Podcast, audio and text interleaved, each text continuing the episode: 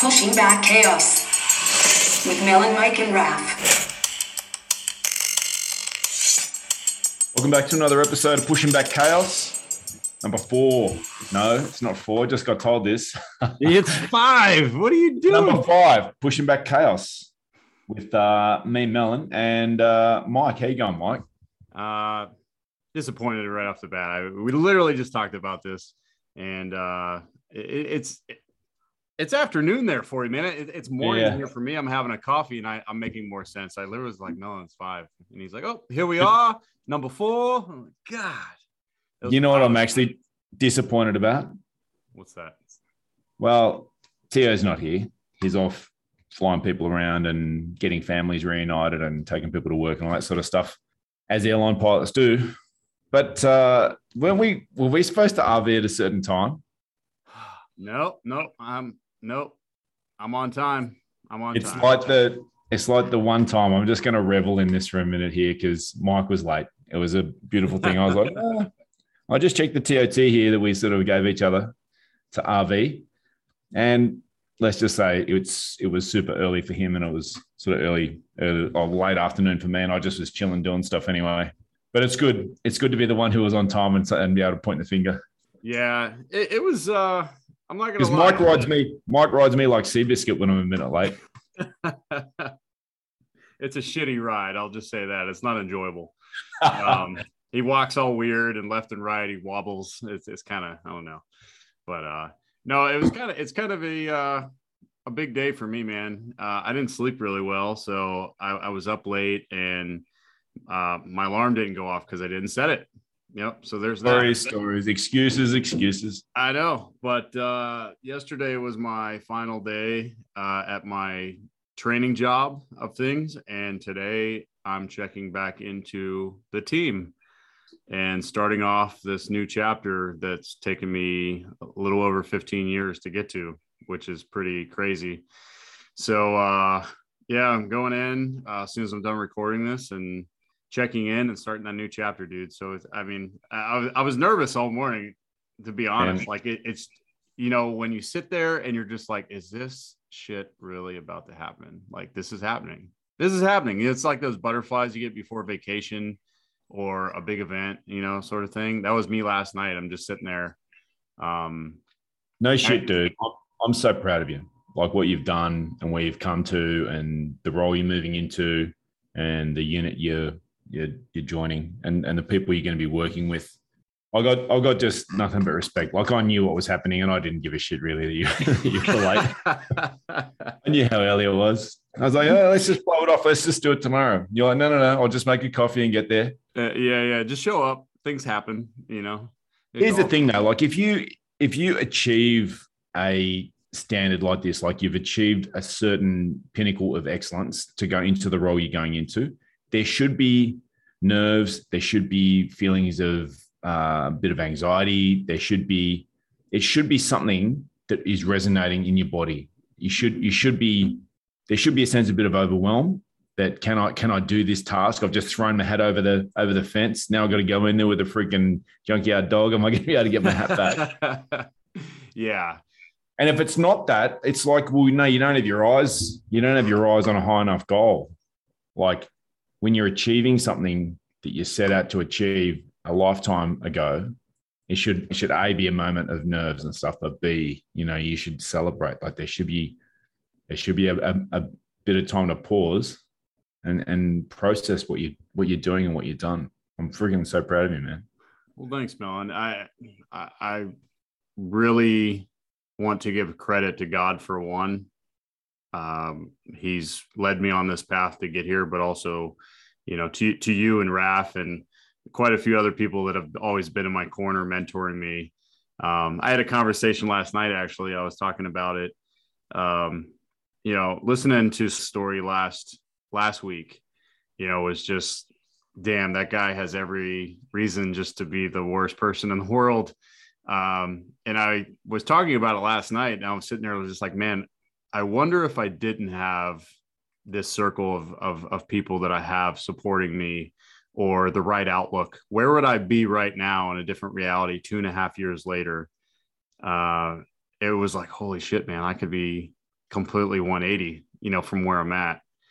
And uh, that was eye opening, but I was also like, you know, selfishly, I was I was pretty proud of myself, man, to like know that I didn't take that path, and I could have, I very easily could have, and uh, I just chose not to because I just it just wasn't right. It just you know whatever. But going back to your point about feeling anxiety and stuff, I don't really. I try not to look at it like that anymore. Like it's like, oh man, I'm I'm anxious. I, I don't know if I could do this job, whatever. Honestly, my my whole outlook on it is like that's living because like yeah. imagine if you weren't doing anything and you're just sitting on the couch and you're just going like yep i'm comfortable and everything's fine it's just like art you're like yeah you're alive but are you really living so like when you feel those butterflies that nervousness like holy shit you see the you see the shadow of the mountain that's coming towards you at your feet you're like oh shit it's coming man it's right there like embrace that feeling that's living you know that, it's a great feeling. So that's kind of how I look at it now. It's just like I, I'm letting it happen, go through it. You know, I get goosebumps like talking about it a little bit. I'm excited and it's good. So, uh, yeah, man. 100% good. And what's more, it 100% ties into exactly what we're going to be talking about today because that tying gratitude into achievement, like specifically, I'm sort of talking here about having a celebration like taking the moment to celebrate the victory is really a key thing. And we've talked about that a lot before. And it's a real thing that I believe in.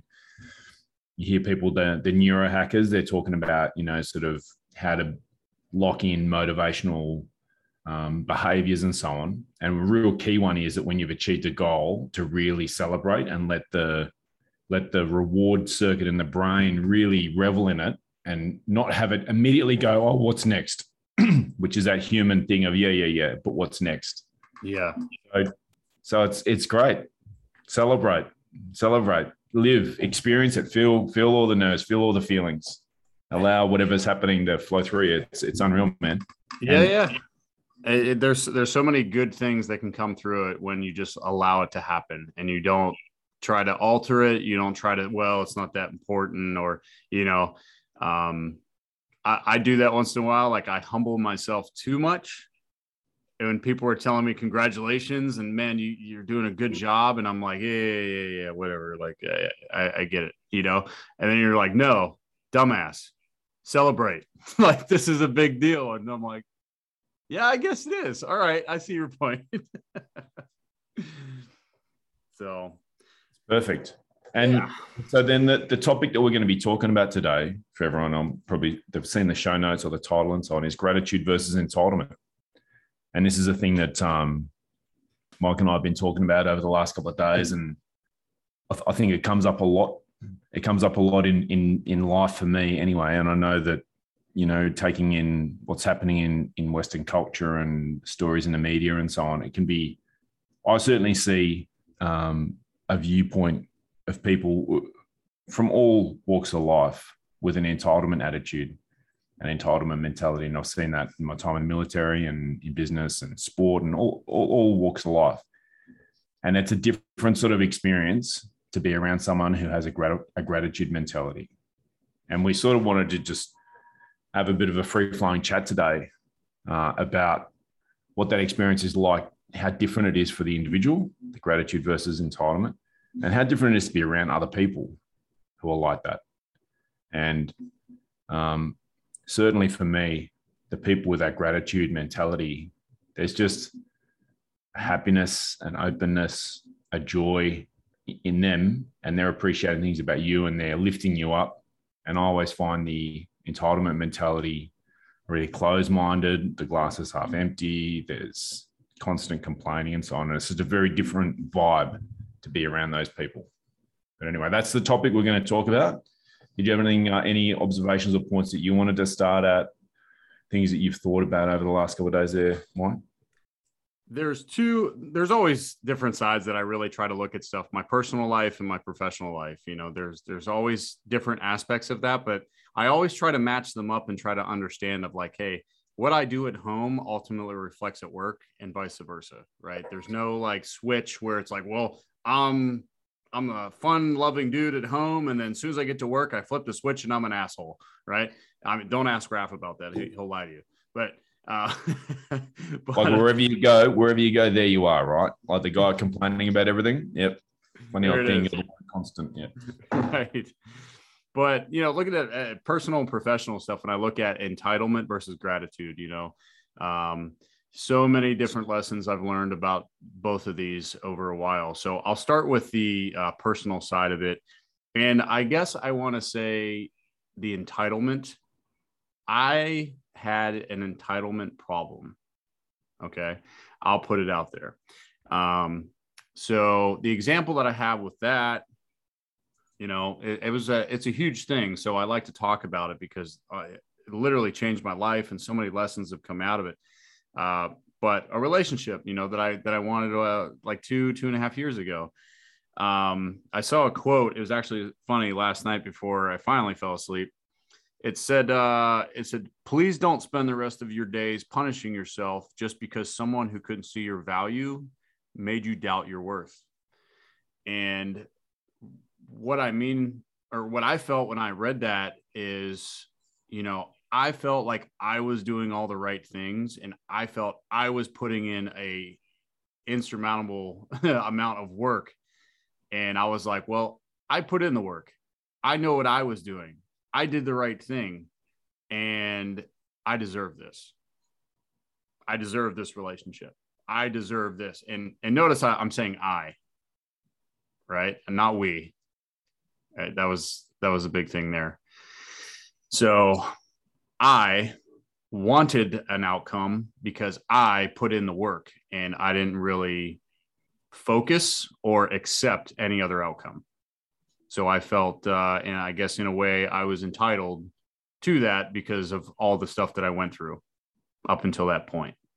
Looking back on that now, completely wrong. Completely wrong. I know we talked about uh, on one of the old podcasts was like, what could you go back and change? Or what you go back and tell yourself? That would be one thing is, uh, you know, that sense of entitlement is always about myself and it's not considering other people and what they want and what they're doing. Um, switching over to professional, it's the same thing. You know, I put in the work. I know that I showed up early, 15 minutes every day. I, I, I, I deserve this position, right? Well, maybe I'm not going to get the spot you know maybe you know and then what happens when i don't? Do i become toxic? Do i become compl- the complainer at work? Oh this guy's bullshit. I'm going to undermine the boss because you know i'm not in charge or i didn't get that position so i'm just going to make life hell for everybody else. Um you know it's it's kind of the same thing. It's like i didn't get what i want you know so i'm going to re- reject it. I you know i'm entitled. I want i want. Um that that's kind of what popped in my head just at first, man. So, you know, for for you, Melon, or for the listeners, you know, like entitlement, it just keeps popping out I, and it's not really about anybody else. Is that is that off? I, I mean, that's what I feel with it. No, that's that's 100. percent I really feel so. Entitlement itself, the definition is that the fact of having a right to something. So people feel in these areas that they have something coming to them automatically that because of whatever they've done wh- whoever they are the position they have what their family does where they were born whatever they're like i've got this thing and it's coming to me. And and for sure it's all about i you know? Like i remember hearing a group of senior ncos on a trip with the air force we're talking about accommodation. We're flying in, you know, it's just half a squadron, so we got 20 to 40 guys going. And that was a whole lot of a list of I'm I'm an E7, I'm an E8, I'm entitled to this type of accommodation. And we're like, dude, like we're, we're talking about a tiny little island in, in the Indian Ocean. And there's nothing like that on the whole island. There is no, it, you cannot get that standard of accommodation anywhere. You can't get a single room with aircon, all this stuff en suite. Don't bring me this list of telling me you're entitled to this stuff. You've been there before, you know it too. You know what I mean? Like, what are you fishing for? Extra money? I, like, I don't even, I couldn't even understand it. And this uh, this old Wing Commander operations, this old um, ex Rhodesian Air Force guy just went absolutely off at these guys and tore them all a new one. and it, and it's that was the first time I heard people talk about this in a really negative way, like don't come in here with an entitlement mentality. And we're talking, you know, this is probably 18 years ago. The first time I really heard it as a concept. And you could just see how these feelings of I'm I'm owed something rather than just like let's just make the best of it. Like the friggin' squadron commander was going with us was in no better accommodation either. You know what I mean? It's a little bit a little bit better than a, a tent, you know, like we're talking a tiny little island. It's got a runway and and like two, three hundred people. And it's always just I've never been able to understand it. And and I don't know whether that's the family I grew up in or the fact that my dad died pretty early and we just didn't have stuff. You know, like I didn't I didn't I got a I think I had two bikes as a kid, you know, one was like a $10 repaint from someone's garage sale. You know, my younger brother Hugh and I both got a bike. And we got one mate, you know, when we are like really little. And then years later, we maybe got another one. And like shoes falling apart and old clothes. And just there was not money for stuff. Mm-hmm. And, and I always found it very hard to understand people who felt like, you know, life owed them something. Yeah. You know, I, I, I, showed up today. Uh, greet me like a king and queen just because I showed up, but I didn't offer you anything. You know, it's all about me. I'm like, yeah, you can get the hell out of the room. you know? Yeah. Man. Yeah. And and I think also maybe joining the army at 17 and you know digging shell scrapes and pit firing pits and just all that stuff getting beasted as you do in in in the military carrying a pack and a rifle at, at 17 i think that really that just melded in with my background my family upbringing and my dad passing and the hard times we sort of had. And i was just like well this is just what life is like. Mm-hmm. You have good times but you've really got to work hard to earn them and when they come you celebrate and you you're with people you love and your friends and you know you have a a few tinnies together or whatever it is that you're doing to celebrate. And you really celebrate those times. And then there's going to be another period of really hard work. And don't don't go looking for an easy way. There is no easy way. Right. So a story popped up in my head. You're talking about your air force buddies and stuff. And uh, i'll share a story about Raf. Actually, oh, here we go just to hook him up or whatever this just popped in my yeah. head the best ones are when he's not here yeah yeah yeah of course you could just shut up and take it uh, so um, my first deployment, I went to Africa and I was in Central Africa in the middle of the Trans Sahel Desert. Okay. It's just literally, if you've ever seen the movie Dune, uh, where there's nothing but sand dunes in every direction for 400 miles. Uh, that's what that's what I lived in. I lived in a tent cot for six weeks, which is basically a cot with a built-in flip-up tent over it. No AC, no ice. Um, you either had like shitty MREs that would just clog you up and uh, bottled water. So there's no running water up there. So your bottled water was everything. MREs are the ration packs. So food, prepared food out of cans or bags or whatever. Yeah, meal ready to eat. It's it's military food that will just clog you up like like a plumber's nightmare. So so uh anyways, you don't eat that stuff all the time because literally it will mess your guts up. So uh, there's no running water. Everything was by bottled water. And if you want to take a shower, you popped a couple holes in the bottom of it and you hung it by a piece of 550 cord and you stand under it and that's your shower. Uh, you wanted to brush your teeth, you got your bottle of water. You want you want to do anything, that's your bottle of water. Um, it was 130 degrees usually every day so you had to get up by like 5 5.30 before the sun hit your tent otherwise you'd just be in a sauna um, and then uh, after a while you start eating local okay which is just a choice that you have to make because uh, you just keep getting sick if you don't and uh, you need something else other than those mres for six weeks so the locals the partner force they'd come in and they'd take a goat they'd slaughter it right in front of you and then cook uh, goat goat meat on a piece of sheet metal and make some like sandy bread. And that was your that was your meal. And it was like yeah well this is just my life and living in a mud a mud compound with sticks and garbage made out of the walls. Um so anyway i lived like that for six weeks and I remember just flying out on this little Gumby plane, just staring out at the never ending dunes. And I was like, Jesus, if I ever get out of here, I promise I will always appreciate my food. You know, like just really enjoy the food that I have. Yeah. Yeah. No Um, joke. Fast forward a year and a half later, I show up to Afghanistan. I'm at uh I'm at the FOB. Raf's crew just rolls in, you know, 25th Aviation. We go into and I start making friends with them, and they invited me over to eat dinner with them and stuff. About I don't know, it was like a month in or so, sitting in this DFAC on this base. There's ice cream, there's fountain drinks, there's surf and turf night, there's ice, there's everything.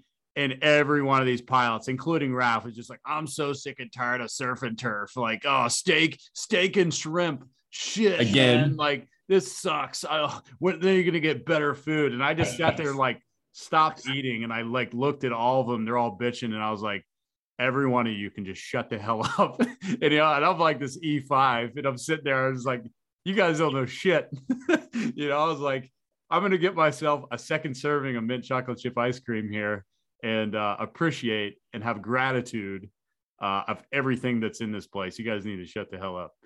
But uh, that was the story uh, that I shared with them. I was like, "You guys know where I was a year, year and a half ago," and I told them. I showed them some pictures, and I think it changed some of them. Some of those guys were like, "Nope, nope, still entitled. I still want my five star meal." But uh, yeah, so great example of coming professionally into that environment and guys complaining about the food in a war zone. Okay. it's pretty funny because I had I had like the same experience at our base when I was operating in an 03 and there was like I was sitting there eating in a chow hall meal, meals that were freshly cooked out of the Bain Marie, you know, and I like go to the gym, go to the chow hall, eat a gigantic plate of food, wait until the end of the service and eat a second gigantic plate of food. Right, I was like eat, fly, lift, and sleep was sort of my whole life. And I, I just listened to this group of dudes next to me complaining that there was only two flavors of Baskin Robbins ice cream. And I just, same, same, you know, like having eaten, they call them rat packs in Australia, the MREs, the same thing, cans of food. And, you know, you want, you can carry it around a little bag for one person for a day. You, you know, you have that for a period and you like, you know how good it is just to have anything that's been freshly cooked, vegetables and fruit and stuff. And I was the same. I just couldn't believe that that was the attitude. And it's sort of like, well, their background maybe is totally different. They've not been exposed to this kind of stuff. Sure. Like, you know, Yeah. Well, if you if you notice the difference there, so you have the entitlement, which is I, I, I, I want, I deserve this, I should get this. The the gratitude portion comes from when I looked outside myself. yeah, you know, Yeah. sitting sitting in Africa. Um, you know, I, I shared some stories there that just really changed my my perception on life and everything. You know, like the the story about we went to this village to drop off some extra food and water that we had before we departed, and uh, this little girl uh, comes out. There's like six kids, uh, all under the age of ten, and one mother, no father, and they were literally living in a mud hut with little uh, sticks made up like made up of fence to keep like a chicken. There was like one chicken or something like that in this little pen. And uh, walk up with the uh, interpreter, and this little girl comes walking out with her little brother. Uh, and he, it looked like he started to have bloat, which is like when their stomachs start getting big and it's malnutrition, and it's really sad. And um, she's carrying him out under her her arm, swinging him and she comes up and sets him down starts talking to me. And i you know i don't speak uh, arabic uh, but the interpreter is like talking to her. And i was like hey i was like if she wants more food and water like there's m&ms and there's candy in there. Like the children love candy like jolly ranchers. Oh my god dude. They just won the lottery of life. Um, so i was like she can have like whatever like they're welcome to it. And the interpreter looked at me and he's like he's like he's like nah man that that's not what she's saying she does she's not thinking that way and i was like well what's she saying she goes she's asking if she can trade her brother for more food for the rest of her family and i just dude I, I just stood there and i was like are you are you serious she wants to trade a family member so the rest of her family can eat I was like, she don't have. I was like, she don't have to. And I reached in the truck, and we had a box of all the candy separated and stuff for just kids. Um, and I get, you know, I, I gave me to like I think an M and m and a Skittles or something like that. And I was like, the mother came over and we're like, you can just have this. We don't want anything back. Like you can just have this. And they were so grateful, so freaking grateful, uh, just to have that. Fast forward, you come home and you got these people that are they're complaining my $7 Starbucks coffee didn't come out fast enough. You know, it's like, are you shitting me? Are you shitting me? You know, and like I always go back to these experiences that I've had in the military. I don't always say anything. Uh, you know, it's just kind of I, would lose myself if I did because I see it all the time. Is just people not being grateful for what they can have or have the opportunity to have. Uh, they just don't see it. It's like they're blind to it. Um, but really, the point is the entitlement is looking at yourself and I, I, I. That gratitude is when you start looking outside of yourself, taking a look around the environment, different cultures, different places, and seeing like, man, they don't have this. You know, that teaches you to kind of take that I want versus I'm grateful, I'm lucky, you know, sort of sort of approach. It definitely has for me 10 times over it's like the um, the two thoughts or feelings can't exist at the same time. You can't feel gratitude at the same moment as feeling entitlement because there's like I deserve this rather than this is a gift. Mm-hmm. I know that you know I've had um, hard days with. I know everyone does. Everyone's had hard days. Everyone's had tragedy.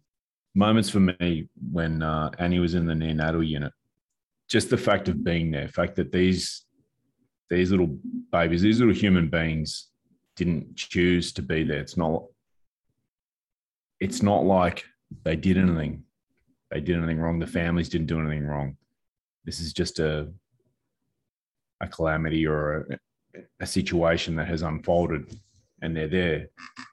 So that's already like a tragedy. And they didn't do anything to earn it.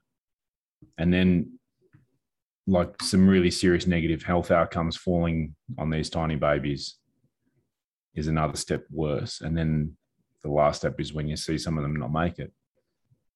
And you just think you can't help but think, having seen these little lives end even before they've started, with just what you've got in your day and having you know, even your worst day, like a beautiful experience is unfolded if you're there to witness it. And it doesn't have to, it, you don't have to be a saint. You know, I'm not, I'm not saying you have to be like a Dalai Lama, but in any moment, in any day, there's, there's experience to be grateful for. And a person on their deathbed would, or would they give for another one? And seeing these little babies in particular not having the opportunity to have like just a shit average day or not have an opportunity to have a bad day, not an opportunity to have a day where they had the heartbroken by a boyfriend or, you know, saw an argument with between their parents, like a shit day. Hmm. And you just think, where am I at on a spectrum of expectation, thinking about what should be coming to me in concrete terms you can't hold that thought in your mind and be in that be in that environment because you just think if everyone on, on on the earth who doesn't deserve what's befallen them, these babies should still be in a womb. You know, they they're not even supposed to be born yet. yeah. So, Mel, let me ask you a question, and for the listeners too. And when you think about this, what are you entitled to? And is that an easy question? honestly, I like. I'm sure I have moments. I'm sure I do, but I really, I really feel like I feel like I've lived a life like I've never expected to have anything. Mm-hmm.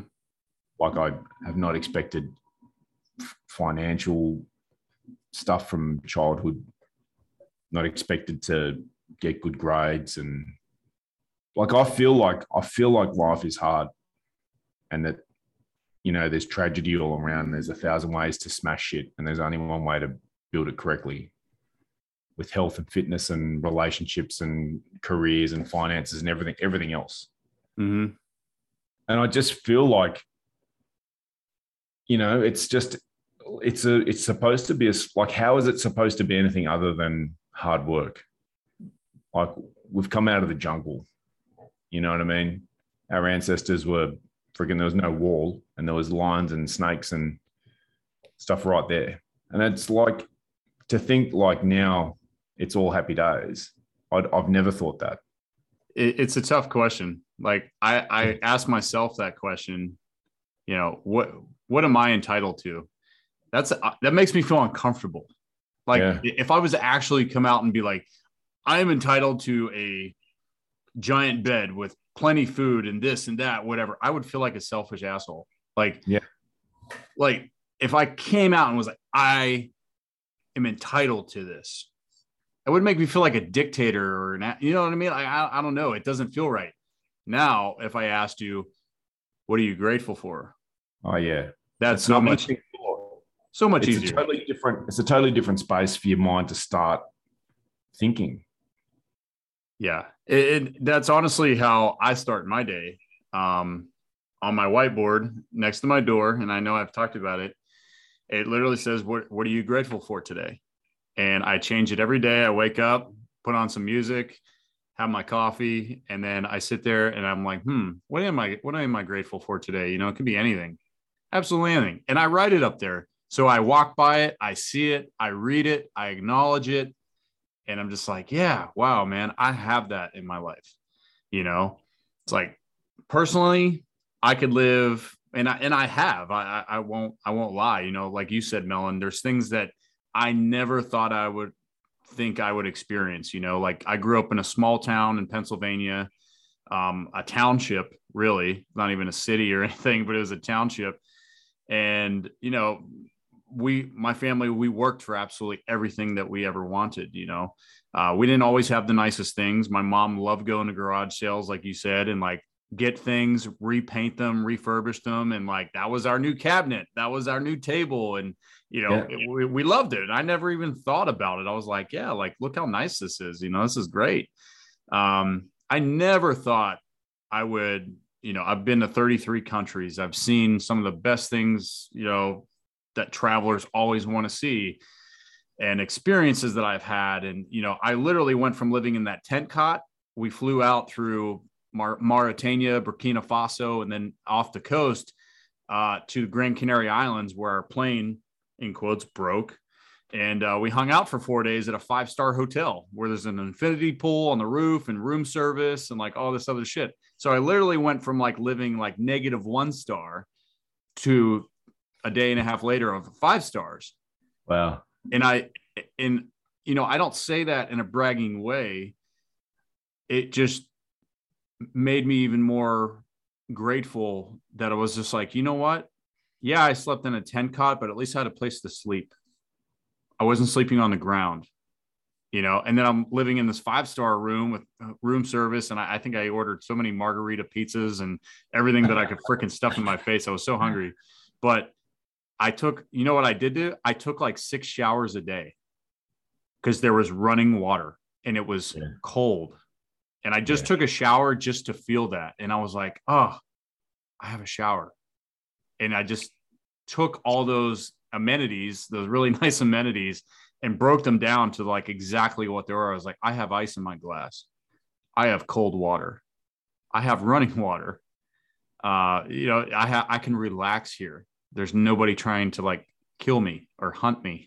you know, just all these little things from it, man. And you know, I'm comfortable living in both now because I have an understanding of like what it is and what I should take away from it. So I can live like shit or I could live like a king like Raf usually does in his, you know, golden draped hotels. but either way, it's not going to it's not going to change me.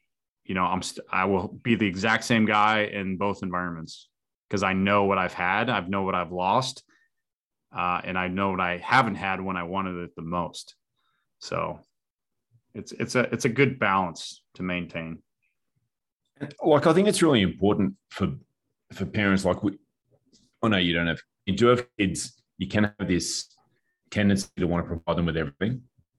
And, and certainly in the West, that can become like material, material solutions, toys. I want this, I want that, the other. But it's, it's, it's not the child that you need to be thinking about. You need to be thinking about the adult you're growing. You need to be thinking about the development of character. Mm-hmm. And, and, and children need to hear no. Like they need to know that there's limits. They need to have, experience frustration and delay gratification. That if they do good stuff, then they get reward. But there's an Indian there's an Indian curse from South Asia. May you have reward without effort, and it's a curse. And and we all know that that leads to just a, a life of like a downward spiral of people having the stuff of victory without ever having earned it. Like it sets you up to have a life of disruption and chaos. The people who are getting out of bed at 1, 1 p.m. every day, you know, and they've like you wouldn't swap your life for that. Like they don't have a mission. They don't have sense of achievement at the end of the week, having stuff in the bag. And it's it's difficult to put your children into difficult situations where you say no to them and they've got to earn stuff and they, you know, they get told no and they can't have that thing. Yeah. And it's like you got to take a long range view. And we all know like that spoiled child thing. And it's it's more difficult sometimes to look at yourself because there's things that we have that we're taking for granted, and the taking for granted is you know tips over into expectation and entitlement.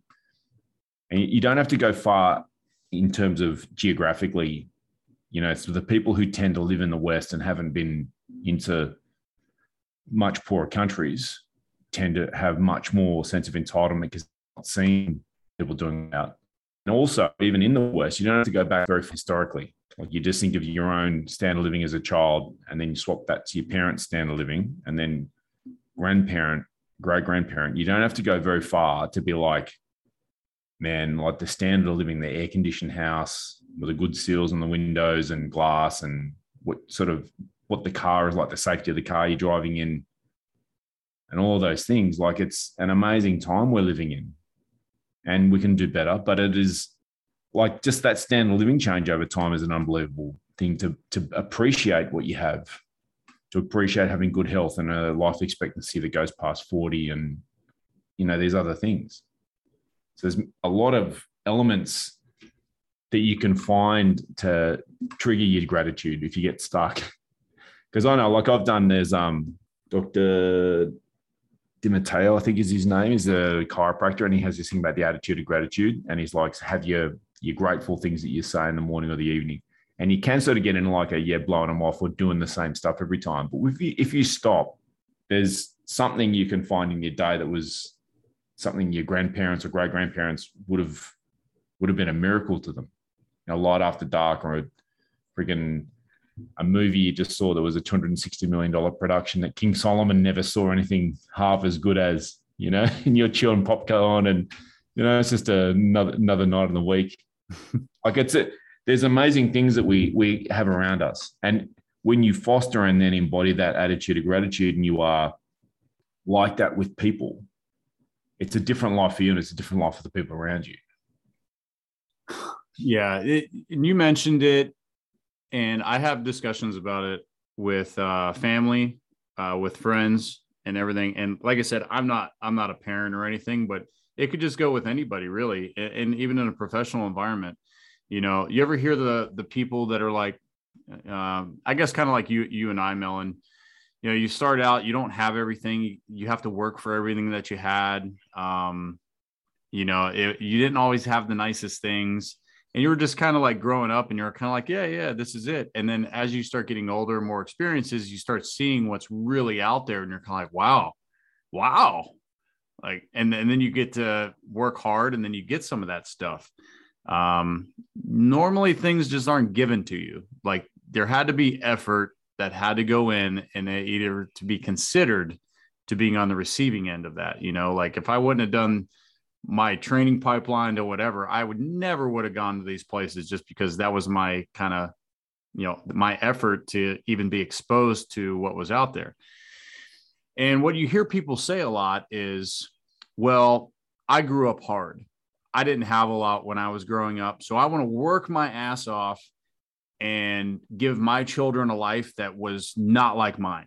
And I want to make sure they have the things I never had and get to experience the things I never did. And I get that. Like you, I don't have kids, but I also know like I want the best for my kids. I want them to have fun. Like to, you know, they that's all they want to do as kids. They want to have fun and laugh and play. You they know? don't have to be your kids, like any kids. We all are like Yeah. you see a child, you just want the best for them. Exactly, right? There's nothing wrong with that. But if you stop and think about like what you're doing and how you're doing it, right? So I, you know, if you grew up, didn't have a lot, and then you're like, well, I just want to hand everything to my children because I didn't have that. And you just give it to them at a young age and they didn't work for it.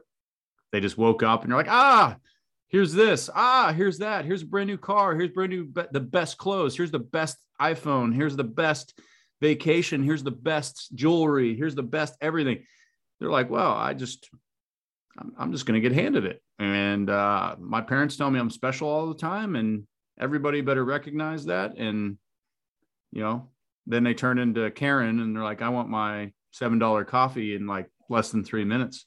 You know, it's like, Seven dollar coffee, man. it's crazy, dude. Well, the inflation is probably like eight fifty now, but anyway, I know. um, you know that that's that's the risk you're taking. Is you know you can have success, you can you can have financial um, stability and and do all those, and and your intention can be right, but we should always be teaching gratitude uh, to its core, uh, and it could be hey i want you to clean up the house and do some chores so you can earn some extra money for five bucks a week or whatever.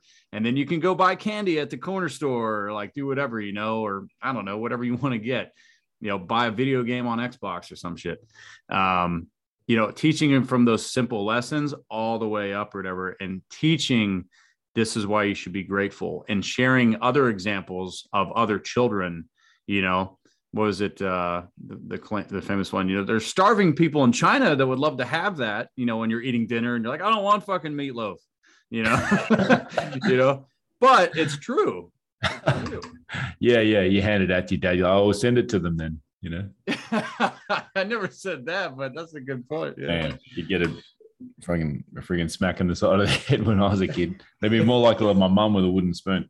It, it's funny, right? Like the, the, these little things, like being one of the things we have with our kids, like they do chores, but there's no money, there's no pocket money, there's nothing like that. Like we read a lot and we talked about it a lot, and it's just like there are things that we all do, and we don't do them for money. We do them because that life works when we're all making our contribution. Mhm. So one of the things with the kids is, you know, like we've all got our bit to do. Like mum runs the home and freaking provides the love and nurturing environment and just takes care of everybody. And so like I go off to work and, you know, have my mission and achieve it and push on. And I tell the kids, you know, that's keeping the lights on, that brings in the resources. And it's like, well, and you let the kids know that what they're doing is important. Like, no, no, no, your part in this is you work hard in school. And, uh, you know, for Annie, you really get into your music and let's push some boundaries there. And Michael, you know, you got your rugby and your friends and your outlet and all that sort of stuff. And they really get it when you explain all of that. And we had the experience the other night, Jerry and I going into the kitchen, like in the evening, you know, so turn the lights off and stuff and going, opening the, the dishwasher. And it was like totally emptied and everything being put away.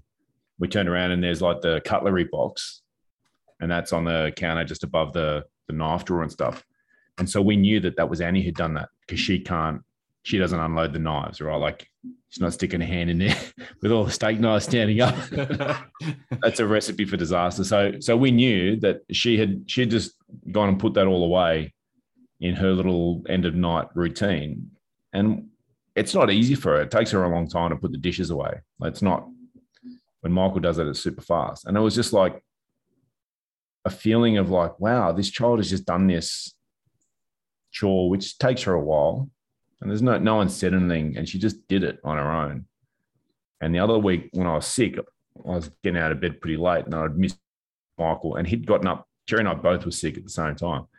Michael had gotten gotten up and made his breakfast, made his lunch, and had gone ridden his bike off and caught the bus to school without seeing us. And he did it a couple of days in a row.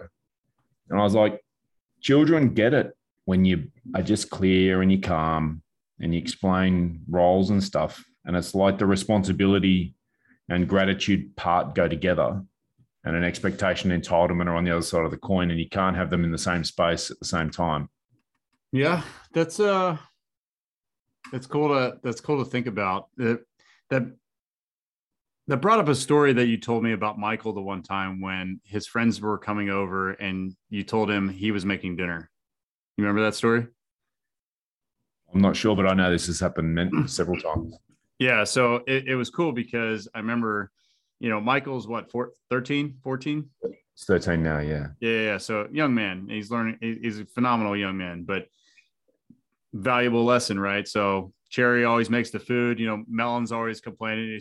Well, he doesn't complain. He, he's actually very grateful when he gets home. And Chezza's already made him this massive plate of meat and gorilla food. And he always sends pictures like, ah, you know, he always says contract extended, you know, and it's like this this big thing of food waiting for him when he gets home. And um, you know, Mike, Michael and his friends came over and uh, they hurry up and ate, and they never said thank you to, or anything for the food for to to Cheza. So Melon was like, "Hey, tonight you're gonna make dinner for your friends." So Michael was in the kitchen and he's making food like sandwiches and chips and putting stuff together. All of his friends ate, and then they just got up and left. And that was kind of the light bulb moment. And uh, I think it was you, Melon, when you asked him, you're like, like, how did that make you feel? None of them said thank you. And he goes, ah, it didn't feel really good. Like I put a lot of work into making all that for them and they didn't even say thank you. And, and he just kind of like leaned back and he's like, you see? And he's like, ah, I don't tell mom thank you for, for food for her making it for me. And it kind of like taught him a very valuable lesson.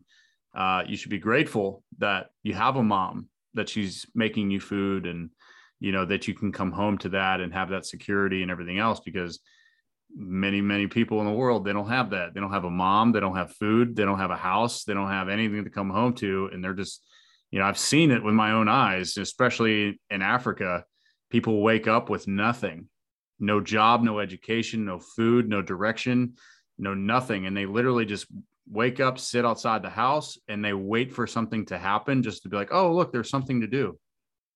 And they just kind of mosey through life with no purpose you know the point in that story is like it is it is hard to maintain like gratitude and awareness. It is it is easy to sl- slide into these things were here yesterday. The routine occurs. These things these things occur. Like i have uh you know the hot meal. But it's it is like a thing that as soon as soon as you stop focusing on it, and it's not like I keep it's not always in the center of my friggin' my uh, crosshairs, right? Like, and it does take an effort to keep it there. But when you keep it there, the way you feel and the way the people around you feel is different. That's sort of what we're trying to get across in this in this episode. That your experience of your own life and the people around you's experience is different when you are able to to focus on it. Mm. Like I know if we we don't really eat out much. You know, like it's it's home meals. So Cheza is like smashing food out, and the kids are just you know in that teen period of like the appetites just kicking. And I'm a friggin' it's never it never stopped for me with the lifting and, and everything. And so she just pumps the food out. And when we go out for a meal, like, like sorry, when she's just cooking, like it is a thing to, to to find something and not just have it be a rote, automatic statement that can be discarded and to appreciate, find something in the moment to appreciate. And then if we do go out for dinner, which is not that often, and on the way home, if the kids and Cherry say thank you for dinner, you know, like as in like I've paid for it, it no joke, it makes a big difference to me. I think like yeah, you know, like that that bit of effort to get the resources and and so on is being appreciated. And it's like little statements have started to come in from the kids, you know, coming from work and asking me how my day was and thanking me for like going out and doing it. You're like, wow, like these these behaviors are starting to get bedded in. And it's always, always, always what you do when those little eyes are watching rather than what you say. Like they observe the actions and they see the stuff you do. And that is what they model rather than what you tell them to do.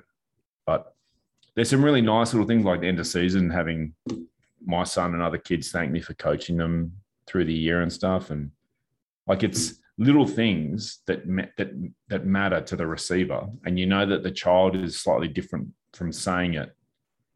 And they're feeling different. Like they're having a moment rather than just cruising through and can't wait to get back on the xbox.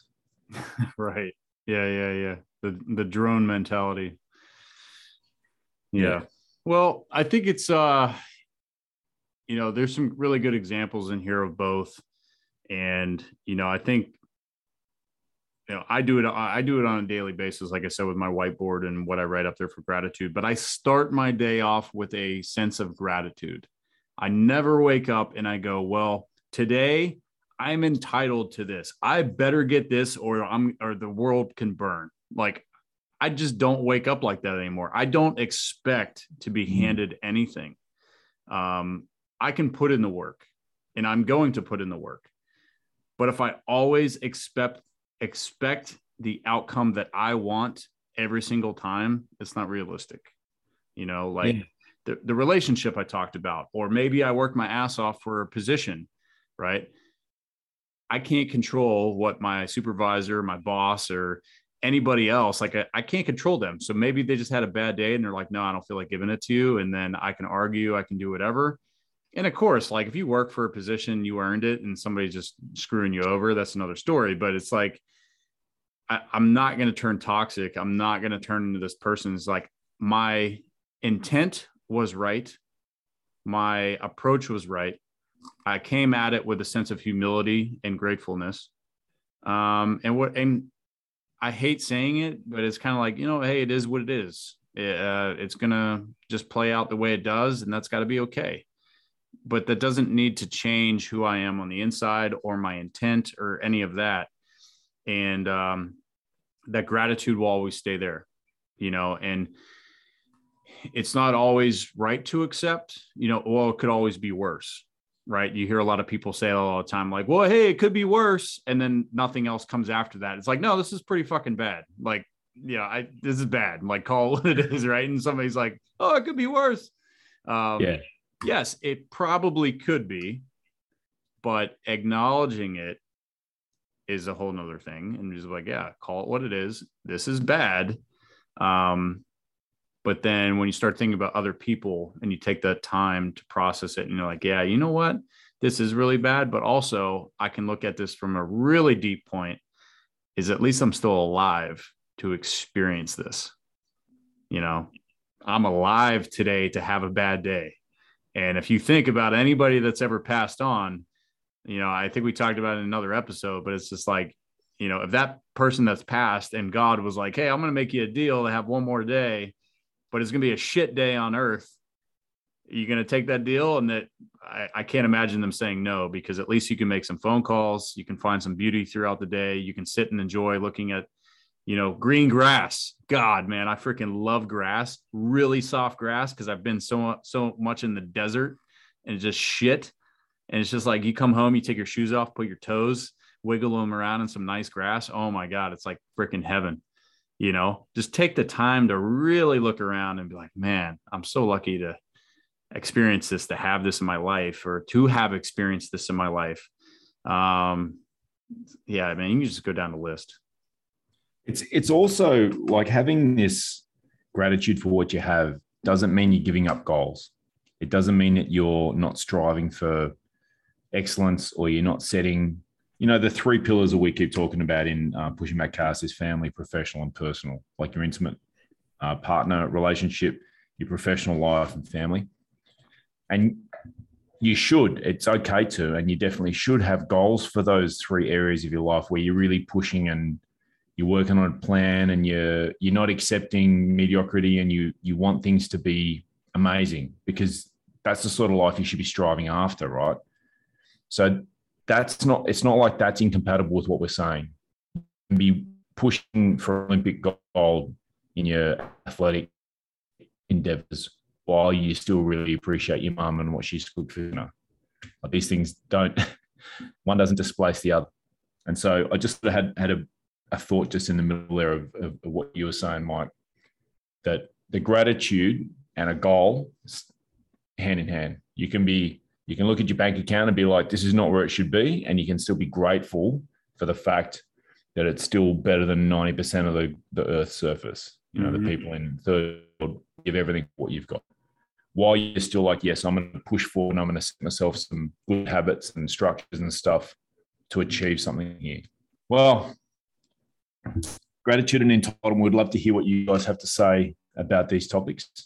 The uh, chiropractor I was referring to is Dr. Demartini. I saw him uh, in some seminars. He's just an amazing, the, the vibe that this guy, this positive energy he gives off um, with the attitude of gratitude. We'd love to hear your experiences with both entitlement mentality or an expectation mentality versus gratitude and how that's played out for people around you and for yourself. While you're at it, we'd love you to subscribe to the podcast wherever you're listening. We're on uh, all social media Facebook, Instagram, LinkedIn. Uh, what are the other ones we're on there? We're setting up websites and stuff. So we're going to be looking to list our back show, the back catalog from Not Your Average Operator, all the other 90 episodes that, that are there. And uh, no joke for us now starting this new one, we would love a review and ratings because that does help with the algorithm and it does help push it out. And, you know, we're not looking to turn a dollar here in any way or shape. We've done this for over two years now. We just want to try and push influence out and see if we can't help more, more people. So from us to you, you can uh, see us at pushingbackchaos at gmail.com or reply to all messages we get. You can send in topics you'd like to hear us talk about or insights that you've had in your own life. And uh, look for your own examples during the week and see in moments whether you can shift from entitlement to gratitude and let us know how that plays for you. So until next week, take care.